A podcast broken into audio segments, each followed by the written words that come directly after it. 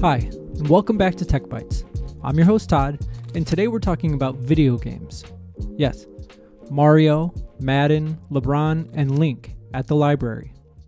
It's really amazing what libraries have become in 2023, in my opinion. I can only imagine what it would have been like if my childhood library had loaned video games, not to mention if there was a place where I could also hang out and play them on a huge TV with friends. Whether you play Switch, PlayStation 4 or 5, Xbox One or Xbox 360, the library has a huge collection of titles. Patrons can borrow a game, play it to see if they want to purchase it, or play it for a weekend and then move on to something else.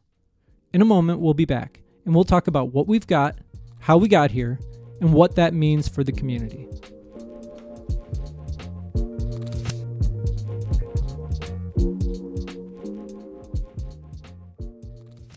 Okay, Gaming in the library. This is a new phenomenon, right? Or is it? Actually, according to Livia Gershon in an article on JSTOR Daily, the tradition of gaming in libraries goes back to the 1850s in Britain, when libraries began purchasing billiards tables and marketed them as a more respectable place to play compared to the seedy billiard halls of the day. Gershon also notes that in America, during the Great Depression, libraries hosted puzzle contests with large monetary prizes sponsored by companies. More recently, we've seen libraries with board games for borrowing and playing while in the library. So maybe video games are a natural evolution of this trend that has been building for 170 years. The Teen Underground at Niles-Maine District Library, which is a social area for teenagers, has a PlayStation 5, a Nintendo Switch, and a Nintendo Wii. The teens come in, get a controller from a librarian, and hang out and play current favorites like all of the 2K titles, Super Smash Bros., and Overcooked. While these gaming sessions can get a bit loud and rowdy sometimes, the teens are having fun in a safe place, playing games that they may or may not have access to at home. Teen librarian Rachel told me that gaming in the library is so much more than a fun way for our teens to relax after school. It creates access to social activities that a teen might not have if they can't afford new, expensive consoles at home, offers opportunities for friends to work together and problem solve to achieve a common goal.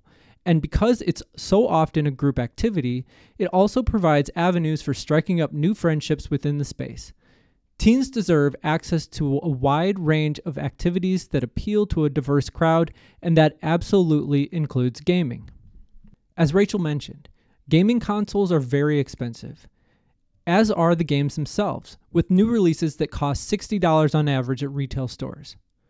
For those teens, adults, kids, and parents who have gaming consoles at home, having the option to borrow video games from multiple gaming platforms like Nintendo Switch, PlayStation 5, PlayStation 4, Xbox One, and Xbox 360 without having to purchase each one is an extremely valuable service that the library offers and represents an opportunity for those patrons to save the money that they might have spent on the newest video game release. And like a book or a movie, if they get it home and realize it's not for them, there's always another one on deck, ready to check out at the library. Tech Bytes is recorded in Studio A on the lower level of the Niles-Maine District Library, where Niles cardholders have access to the recording equipment and software that were used to produce this episode. Thank you for listening. And if you have any questions about video games in the library or any other technology question, you can find us on the lower level at the library's technology desk. You can also email us at digitalservices at nileslibrary.org. If you enjoy listening to this podcast and want to have easy access every time a new episode is released, please consider subscribing on Apple Podcasts, Google Podcasts, or Spotify.